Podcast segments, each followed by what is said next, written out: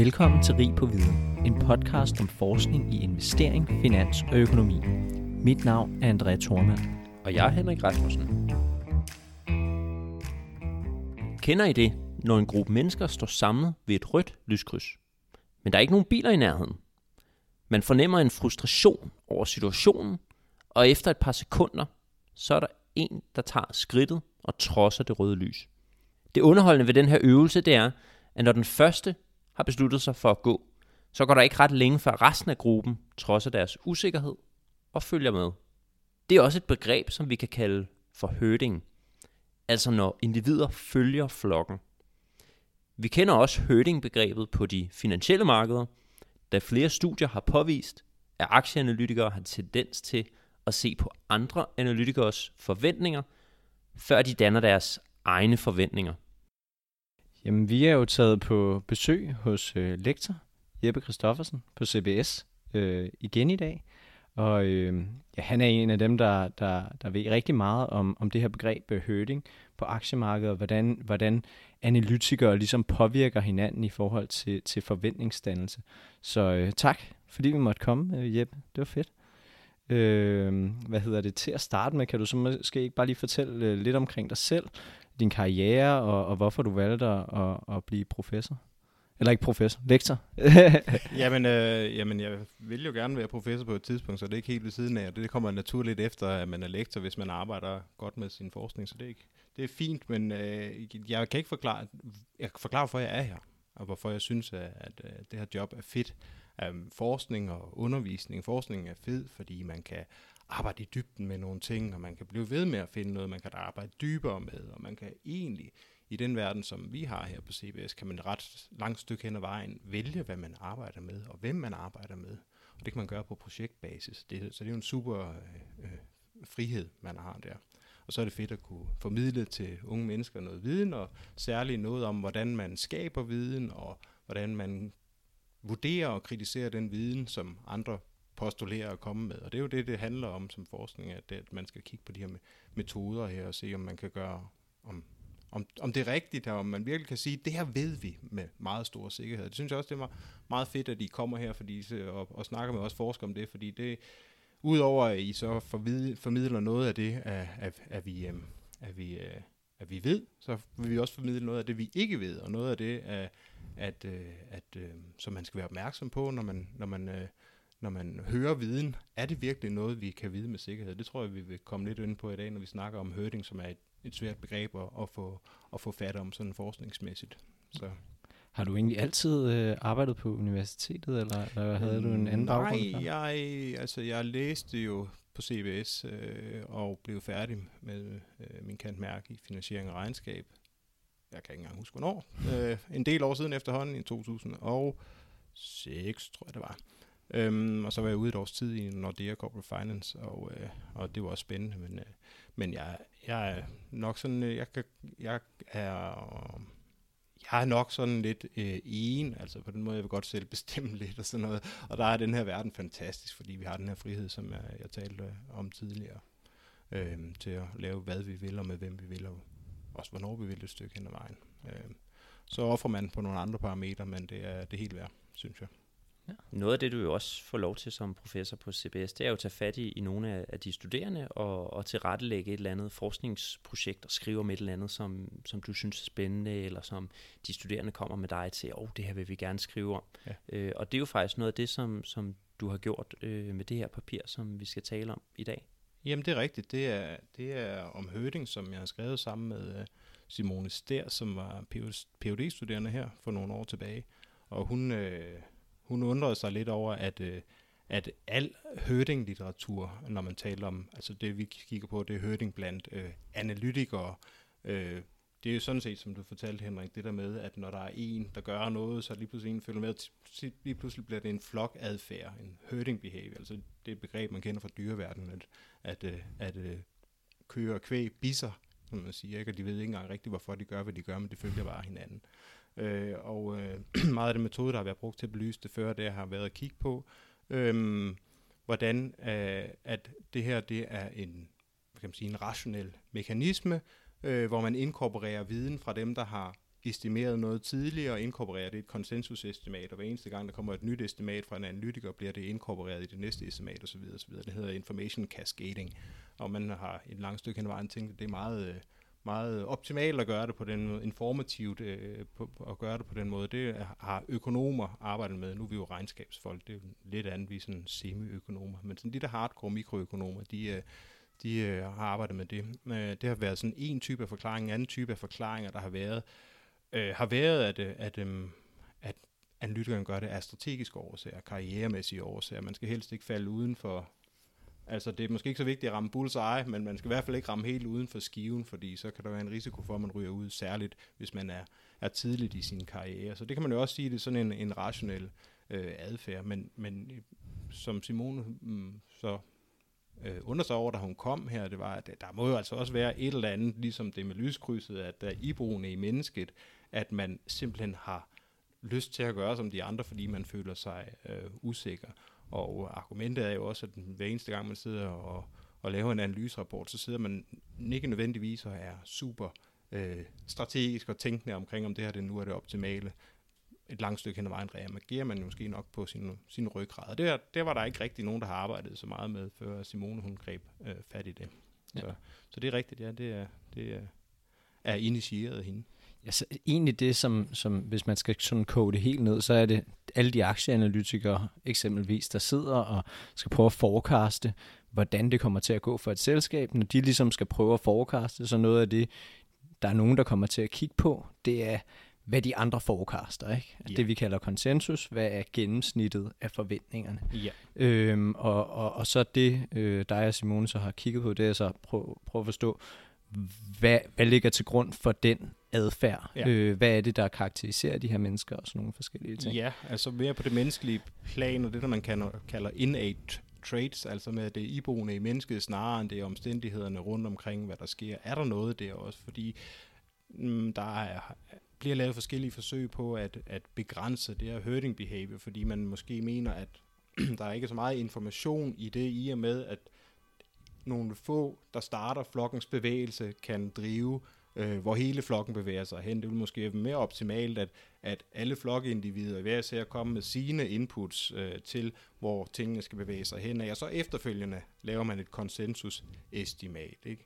Mm. Så det har der været lavet noget, at kan man sige, forklaringen, det er fuldt rationelt osv. Simone har, og det er så også nogle af de begrænsninger, der man har forsøgt at lave på det, man har prøvet at begrænse på de parametre der, men man skal nok også forstå andre faktorer, at der er noget i mennesket. Vi har så kigget på det, der hedder risikoaversion, eller omvendt defineret risikotolerance, der, som er et velkendt begreb inden for economics-litteraturen om, hvordan mennesker de er mere eller mindre tilbøjelige til at tage en risiko i en given situation, og vi har sagt, det må jo være noget af det, der kan være drivende for, om man vælger at stå på egne ben, i forhold til at følge flokken, og det er så det, vi finder, at det er der en statistisk signifikant sammenhæng i.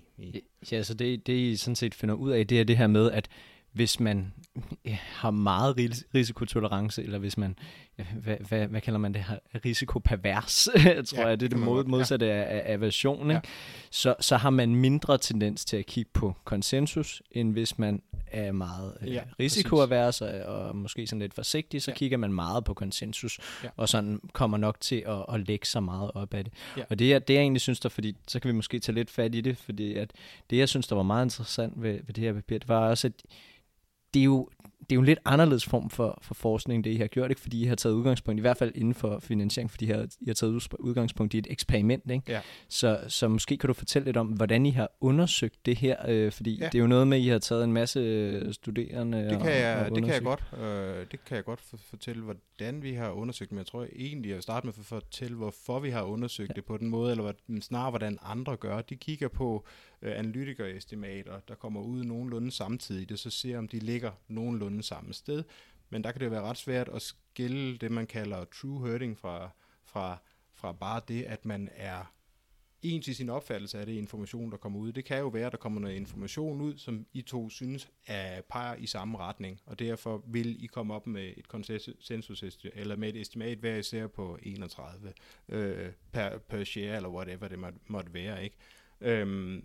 Så man kan ikke være helt 100% sikker, bare fordi at I ligger tæt på hinanden, at I så har kigget på hinanden. Det kan simpelthen være bare fordi I har kigget på den samme information, som fortæller jer det samme. Så det er ret svært at skille de her ting ad. Så derfor så lavede vi et eksperiment, hvor vi sagde, jamen vi giver André, eller en halvdelen af gruppen, giver vi muligheden for at kigge på andre. Og vi giver den anden halv, Henrik, og den anden halvdelen af gruppen, giver vi ikke muligheden for at kigge på andre. Det vil sige, at Henrik kan faktisk ikke kigge på konsensusestimatet, hvorimod du får at vide, hvad konsensusestimatet er. Så når det er, at din gruppe, André, I rykker jer mod det her konsensusestimat, som vi har givet, det er noget, vi har fundet på, kan man sige, ikke? Det her konsensus, eller det er det faktisk ikke. Vi har taget en reel virksomhed, altså disguised den her, Abercrombie & Fitch, altså disguised den. Vi har holdt det skjult. Hvad det er for en virksomhed. Og vi tog med vilje en ikke-dansk virksomhed, for at der nok var færre, der kunne genkende tallene, og den management information, der kom med ud i forbindelse med earnings announcement.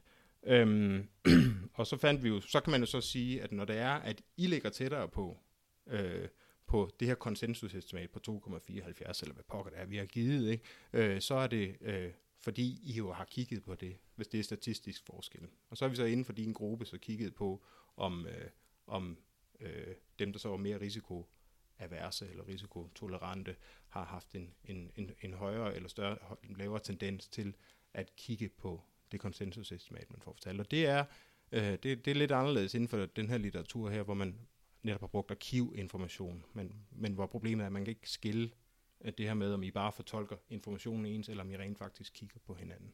Så I virkeligheden lavede sådan et lille lukket laboratorie, hvor de studerende så har været jeres forsøgsrotter. Det kan man sige, og det er jo ligesom medicin, ikke? Og du har fuldstændig ret, at det er ligesom forsøgskaniner eller forsøgsrotter, fordi vi har jo givet en pille til André, det er den her peer information, her konsensusestimat, ikke? Og den har vi ikke givet til dig, så du er kontrolgruppen, kan man sige, og så ser hvordan I adskiller jer fra hinanden. Og det er jo lært, det har man lært af inden for medicin, det bliver brugt i, det der hedder behavioral finance, bliver det brugt noget, men ikke så meget inden for den traditionelle finance. Og det der er fordelen ved det er, at man kan isolere og sige, vi er ret sikre på, at når det er, at din gruppe, André, reagerer anderledes end Henriks gruppe, som ikke har fået de her konsensusestimater, så er det jo fordi, I har fået det, for det er det eneste, der er varieret i det her. Så kan vi være ret sikre på, at det er det. Det har så den ulempe, at det er sjældent, at man kan få lov til at gå ud og gøre det her på 284 analytikere.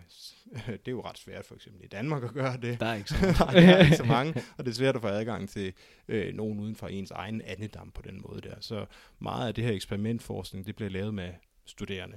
Og det kan man jo kritisere, og det kan man et langt stykke, det er jo åbenlyst, at det ikke nødvendigvis har validitet uden for eksperimentet, selvom det har validitet inden i eksperimentet, kan man sige. Og selv hvis vi kunne komme ud og lave det med analytikere, så er det svært at lave en lukket laboratorie, hvor de ikke opfatter, at det her det er et lukket laboratorie, altså hvor de har de samme incitamenter til at opføre. Så det har klart sine begrænsninger, men det er ret godt, fordi man kan isolere kausalfaktoren, så det står godt som supplement til andre typer af forskningsmetoder. Og så var det jo også studerende, som havde haft regnskabsanalyse og havde sådan finansiel viden til ligesom at kunne lave de her forecasts. Det er rigtigt. Vi ligger ret godt på den parameter i forhold til andre studier, amerikanske studier, fordi de tager typisk bachelorstuderende, fordi dem har de i bulks, dem har de mange af, ikke? Og så ligger vi ret godt, fordi vi har den her ret fremherskende aktiekultur i Danmark, så mange har, en stor del af vores respondenter havde arbejdet med at kigge på aktier osv., og havde, som du siger også, alle sammen havde haft regnskabsanalyse på kandidatniveau også, så ja. Men I havde så også andre informationer, I havde så en hel masse informationer om det her. Ja. Var der sådan andre ting, som ligesom kendetegnede dem, der måske lå i den ene gruppe, og dem, der lå i den anden gruppe? Altså måske dem, der så arbejdede i, hvad ved jeg, et eller andet corporate finance, eller markets, eller et eller andet forvejen? Var der altså, der var ikke sådan nogen tendens til, at dem, der havde erfaring, nødvendigvis gjorde det anderledes. Men det afhænger også lidt af altså hvis der nu er 4 eller 5 inden for en gruppe, så kan det ikke blive statistisk signifikant, så i og med, at vi ikke har så mange at arbejde med, så kan det være lidt svært at se. Men der er der så indikationer på fra de her arkivdata, herding litteratur, at dem, der har mindre information, mindre erfaring i højere grad har tendens til at hørte. Og det forbinder man, og forklarer man så med, at de har måske også en større sandsynlighed for at ryge ud, hvis det er, man rammer ved siden af. Sagde jeg, de havde mindre tendens? Jeg mente, de havde mere tendens til at hørte nogle mindre erfaring, fordi man har mere sandsynlighed for at ryge ud, hvis man rammer ved siden af.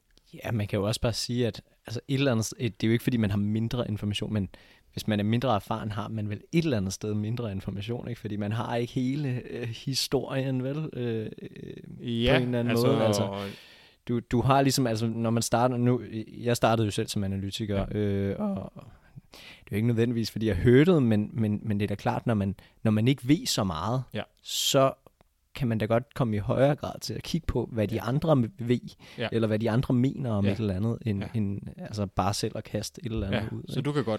Du kan sådan set helt på... Jeg kan fuldstændig forstå det der, for det, altså, jeg synes noget, det kan også være, at vi kommer til at tale om det senere, ikke? Men når der er meget usikkerhed også generelt, så er det jo rigtig svært at forecaste, og lige nu for eksempel, hvor der har været corona, og selskaberne går ud og siger, vi ved ikke, hvad der kommer til at ske, eller noget som helst. Det er også i tråd med den forskningslitteratur, der er lavet på arkivdata, hvor man kigger på de analytikerestimater, der kommer ud. Altså de snæver sig mere ind om et konsensus, når det er recessionstider og finansielle kriser.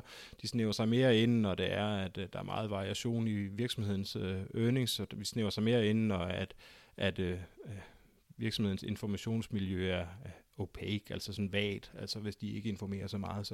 Og de snæver sig også mere ind omkring konsensus, hvis der er gået lang tid fra sidste regnskabsmeddelelse. Nu tættere vi kommer på, at det bliver realiseret, og det næste, så står man mere ved det, man selv så. Det kan der så også være flere forklaringer på. Det kan være, at det er sådan ligesom der, man skal spænde op, kan man sige, og vise sit værdi og se, om det passer til. Det kan der også være konkurrerende forklaringer med. Det problem med arkivdata i øvrigt, det er det her med, at der kan være så mange konkurrerende forklarende variable på en korrelation, at det kan være svært at vide, hvorfor søren er der en sammenhæng mellem det, at der er lang tid til, at den næste regnskabsmeddelelse kommer ud, og så høding-tendensen.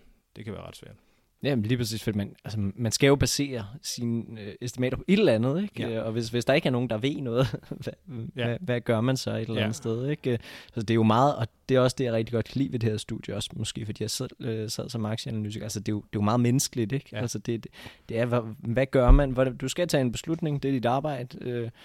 Finde ud af, hvad bliver omsætningen næste år også, på en eller anden måde, ikke? Det er lidt interessant, det er også jo, André, fordi det kunne vi jo som forskere godt nogle gange måske gøre i højere grad, lytte til, hvad folk de siger ude i den rigtige virkelighed, fordi særlig meget af den amerikanske forskning er baseret på arkivdata. Vi kigger ikke så meget på, hvad folk gør og hvad de tænker. Vi kigger på, hvad outcomeet af deres tankeprocesser og deres handleprocesser er, og så gætter vi os til, hvordan de har tænkt. Og det er jo noget af det, hvor vi kan komme en lille bitte smule tættere på, når det er, at vi laver eksperimenter, at vi kan komme ind omkring nogle af de, vi kan prøve at isolere faktorerne, så vi kan prøve at give dem nogle stimuli, hvor vi så siger, okay, hvis de får det her stimuli, så må de alt andet lige have højere tendens til at tænke i den her retning, at man kan isolere det mere, ikke? Ja, man skal jo også få dem til at gøre det så på en eller anden måde, fordi det er jo noget, der er sådan, det er jo nok lidt tabubelagt, ikke? Altså man har jo ikke lyst til at sige, jeg kiggede meget på konsensus. Nej, altså fordi det er jo ikke, så har du jo ikke lavet noget. Nej. Så har du bare brugt det, de andre har lavet. Ikke? Det er rigtigt. Men det er rigtigt. Det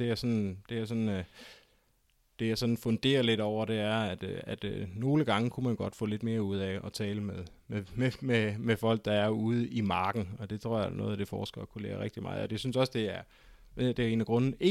Flere grunde til, at jeg synes, at jeres projekt her er fedt, at I egentlig lige kommer ind og spørger os, hvad er det, I egentlig har gang i.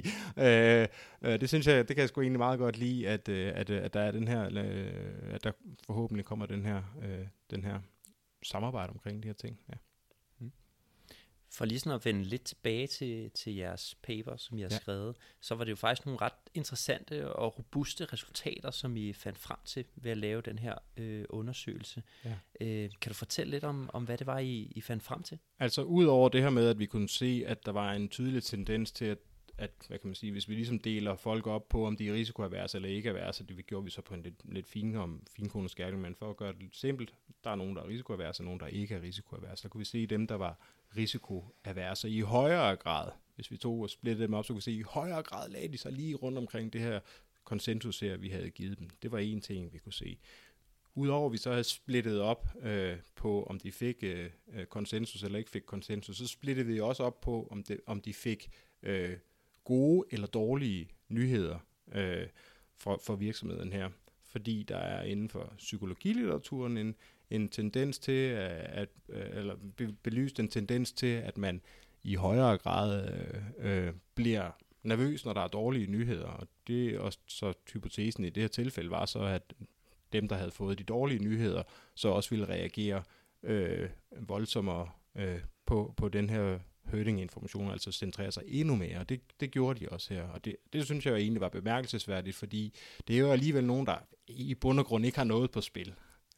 Så hvorfor reagerer de på det? Og det er bare det, at de ser et negativt tal, det gør, sådan, at man bliver sådan en lille smule mere usikker ved et negativt tal bestå. Vi har en tendens til at tænke, at det kommer nok op igen på den anden side, altså det er måske relateret til det, ikke? Så det synes jeg egentlig, det var sådan ret robust faktisk og interessant at kigge ind i. Så det, at de studerende fik dårlige nyheder om den virksomhed, de skulle forekaste om, det gjorde rent faktisk både, at de justerede deres forudsigelser eller deres forecast nedad, men det gjorde også, at de centrerede sig mere om konsensus. Ja, klart. Ja, det gjorde de. Så det hænger jo meget godt sammen med det her med usikkerhed. Eller andet. Jamen, det gør det, ja. Og det er jo, fordi det jeg hele tiden kommer til at tænke på, både når jeg læser det og når vi taler, det er den her sådan adfærdsmæssig effekt, det her, der hedder anchoring, ikke? Ja. Altså fordi, som vil basalt set gå ud på, at hvis du får stillet et eller andet spørgsmål, og du aner ikke noget som helst omkring det spørgsmål, du får stillet, og så har du lige læst et eller andet tidligere, så hvis det er en svarmulighed, så kommer du til at svare det. Ikke? Og jeg tænker lidt, er det ikke også meget et eller andet sted, det især? Altså, I skal forekaste det her, ikke? Og I har jo lige set det her konsensus, nogle af jer, og så kommer de til at det er helt klart et eksempel på en anchoring. Altså det klassiske eksperiment, der er lavet med det er, at man siger til en gruppe, et Redwood, som jeg ikke ved, hvad er på dansk, er i hvert fald ikke 300 meter høj, men hvor højt er det? Og til den anden gruppe siger man, det er i hvert fald ikke 100 meter højt, men hvor højt er det? Ikke? Og så dem, som har fået at vide det 300, de får i hvert fald højere, ikke sandt? Og det kan vi jo sige, det er der sindssygt meget af i aktiemarkedet også, og de aktører, der blander sig i aktiemarkedet, der er konsensusestimatet, der er virksomhedens eget estimat, der er, hvad det var sidste år, ikke? Og det er, der er et hav af de her forskellige ting, og så er der 0, det er også en ret stærk anker i mange sammenhæng, som man centrerer sig rundt omkring 0 og rundetal i det hele taget. Så det er rigtigt, André, og det er igen noget, som jeg vil jo sige, det her, hvad kan man sige, vores resultat er jo ikke et kæmpestort resultat, men det er et interessant resultat, fordi at man i hidtidig forskning har kigget på meget rationelle grunde, og meget af det, vi sidder og snakker her, er jo dybt irrationelt i virkeligheden, ikke? Eller i hvert fald skal man ud i noget af det, der hedder bounded rationality, hvor man siger, at der er andre rationaler end økonomiske rationaler. Det kan bare være det, man ikke kan lide at være udenfor. Det er jo også rationelt. Hvis man så ikke kan lide det, så er det rationelt at agere hvad kan man sige, i tråd med det. Så. Ja, I argumenterer faktisk for i papiret, at der kan være nogle situationer, hvor det netop er rationelt at lægge sig op af konsensus. Ja.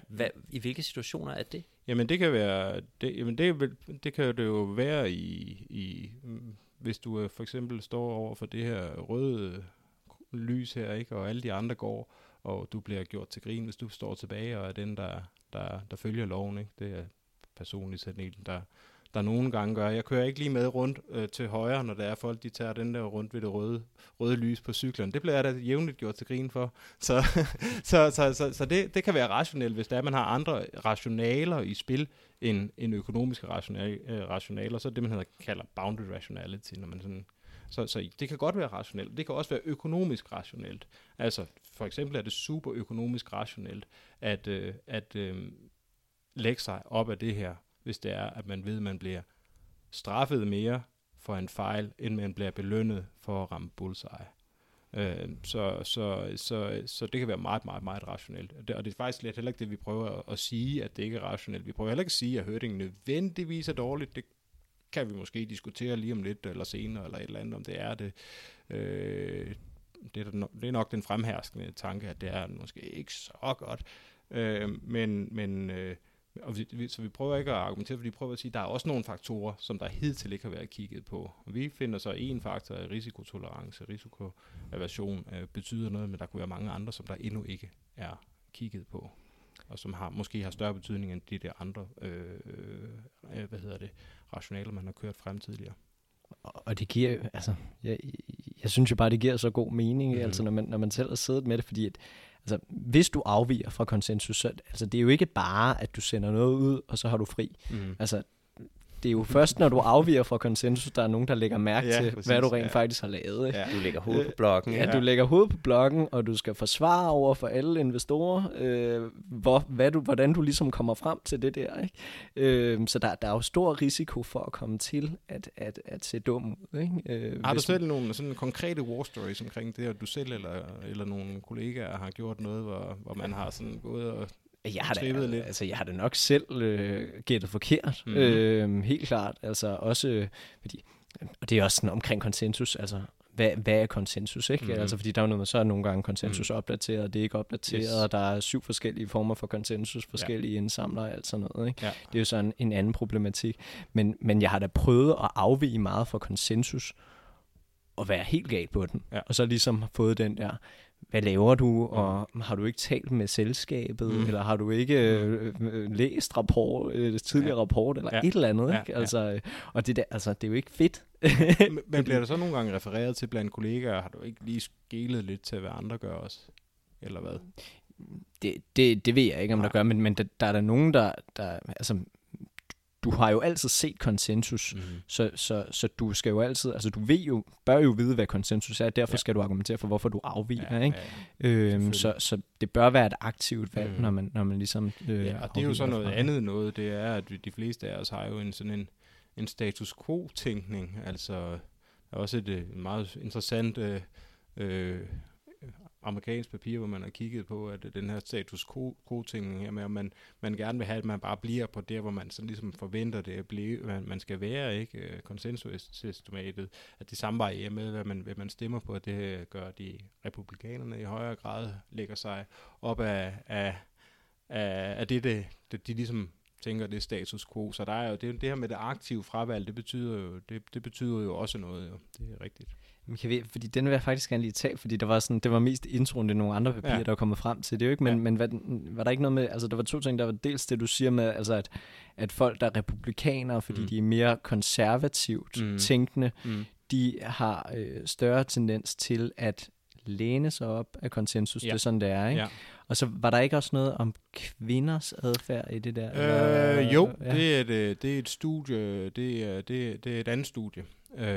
Altså man kan sige, det er nogle af dem her, som vi skriver lidt om i introduktionen, fordi det er nogle af de få, der rent faktisk kigger på sådan personlige træk i stedet for de omstændigheder, der er rundt omkring informationsmiljøet, økonomien og alt det andet, vi har været inde på, hvor de kigger på med individet, ikke? Og der er en tendens til, og der kan I næsten få lov at gætte, hvad tror I, er kvinder mere bold, som er det modsatte af at høre det, eller hører de mere? Jeg blev jo faktisk meget overrasket, fordi normalt, når man hører om kvinder, der investerer, for eksempel, så er det jo, at de er mere konservative og tager mindre risiko.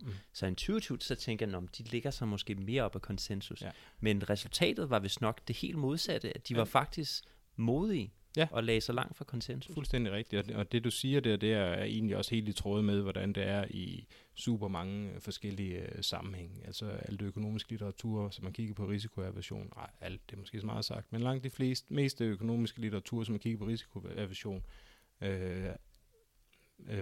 viser, at kvinder er mere risikoaverse. Men det der er med det studie her, som vi refererer, som I nævner, det er, at de jo, man også skal huske på, at dem, der så vælger at blive analytikere og klare sig i det game, det er nok ikke ligesom, hvad kan man sige, i midten af en population af kvinder.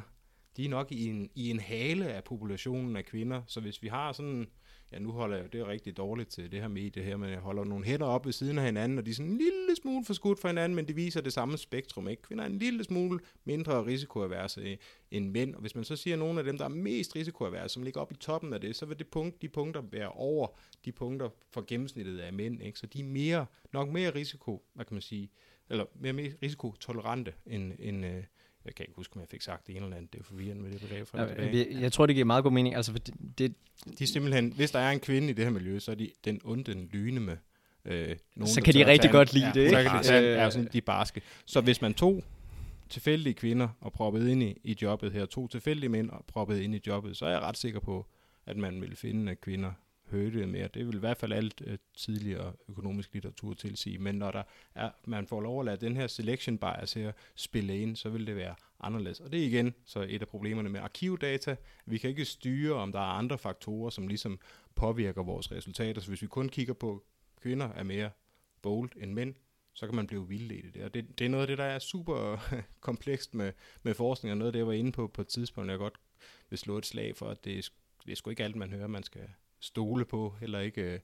Særligt ikke inden for samfundsvidenskaberne, hvor der er så mange forskellige aktører og faktorer, tekniske og menneskelige, der kan spille ind på de handlinger og tanker, som mennesker gør. Det er faktisk det, vi sidder og snakker om. Vi sidder og snakker om, hvordan folk tænker og gør.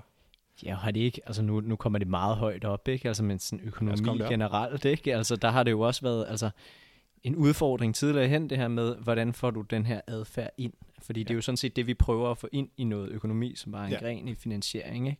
Ja. Og det er jo behavioral finance og alle de her ting, som sådan set det her jo er en grad af. Ja, ikke? Det er sådan på vejen derovre af. Det er ikke sådan fullblown, men det er på vejen derovre af. Det er rigtigt. Også for ligesom at komme ind til sådan den dybe sandhed, når man er i forskningsverdenen, så er det jo, man kigger på forskellige studier og ser, at det nogle af de samme resultater, de finder frem til, bekræfter de hinanden.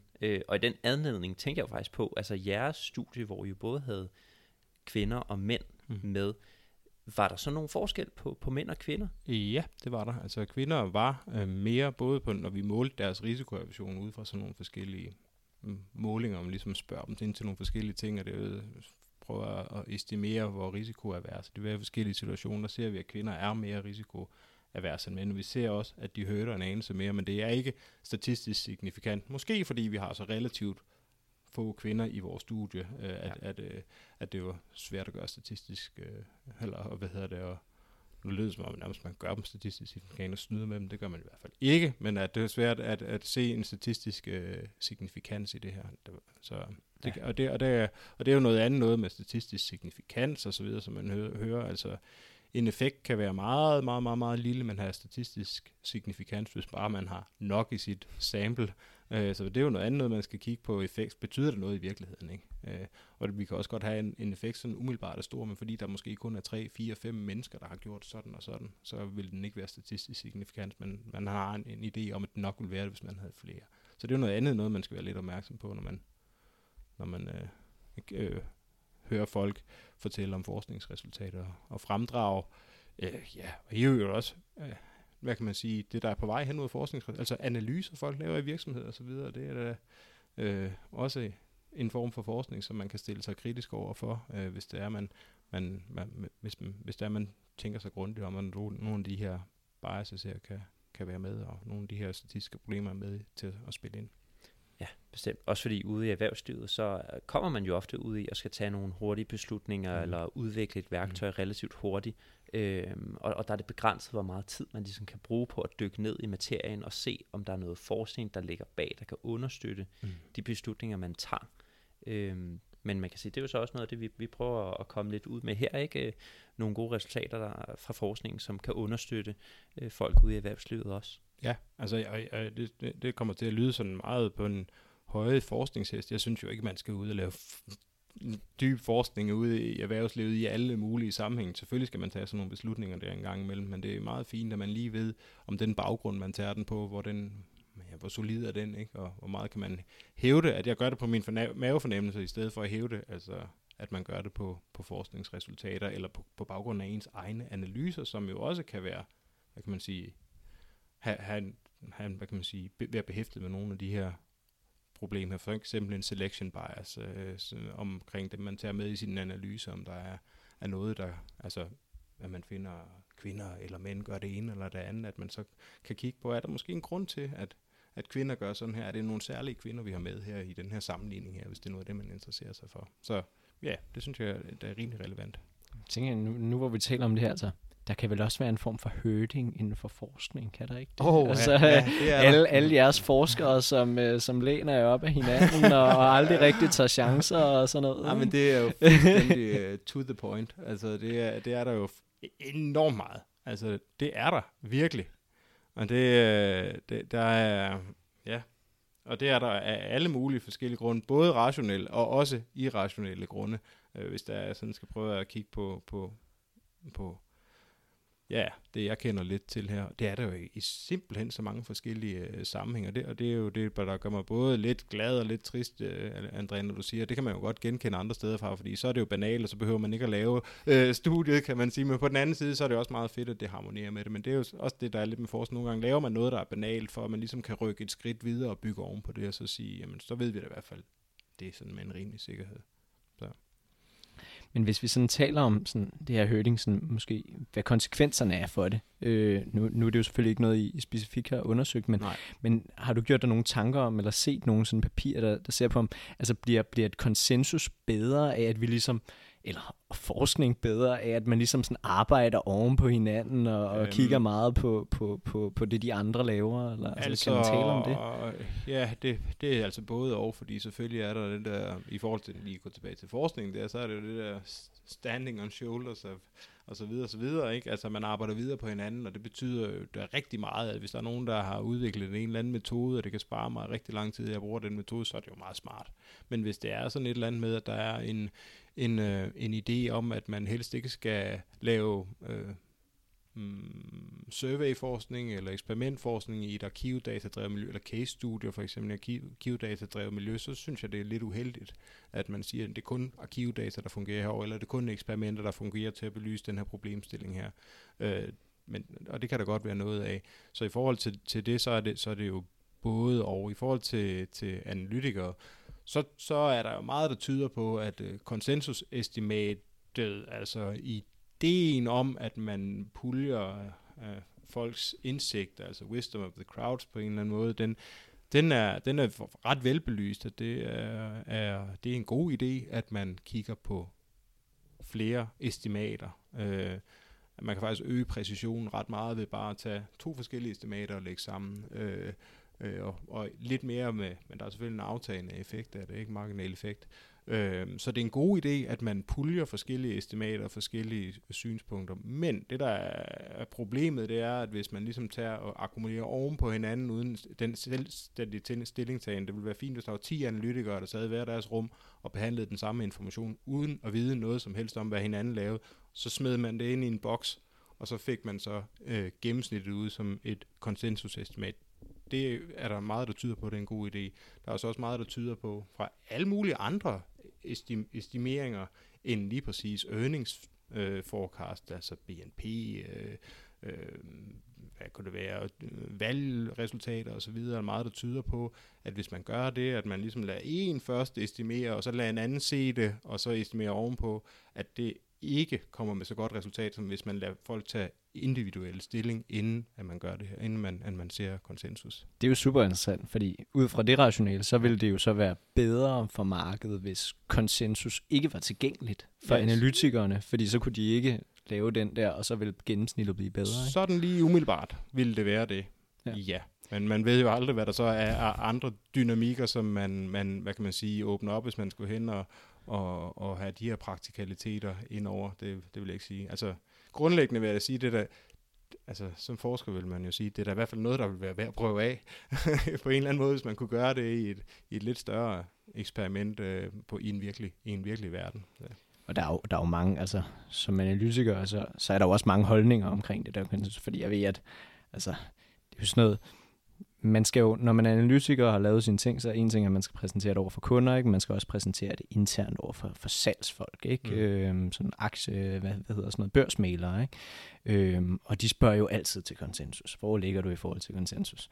Jeg tror, som War Story, så var der en analytiker, han sagde altid sådan, det kigger jeg slet ikke på. Altså, det er gennemsnittet af gennemsnit. Jeg gider overhovedet ikke bruge det, ikke? Og det er jo helt anderledes i forhold til sådan, hvordan andre kigger på det, fordi det er altså på, hvordan afviger du, og så videre, og så videre, ikke? Så der er meget sådan, dem der gerne vil sådan sige, jeg ligger sådan her i forhold til, så er der dem, der slet ikke bruger det, så folk er også meget forskellige. Ja, det, han lyder til så, og lyder til, og hører til mindretallet der, som er bold, altså man kan vel egentlig dele op i nogen, der hverken er bold, eller nogen, der er bold, eller nogen, der hører, og så nogen, der er hverken eller.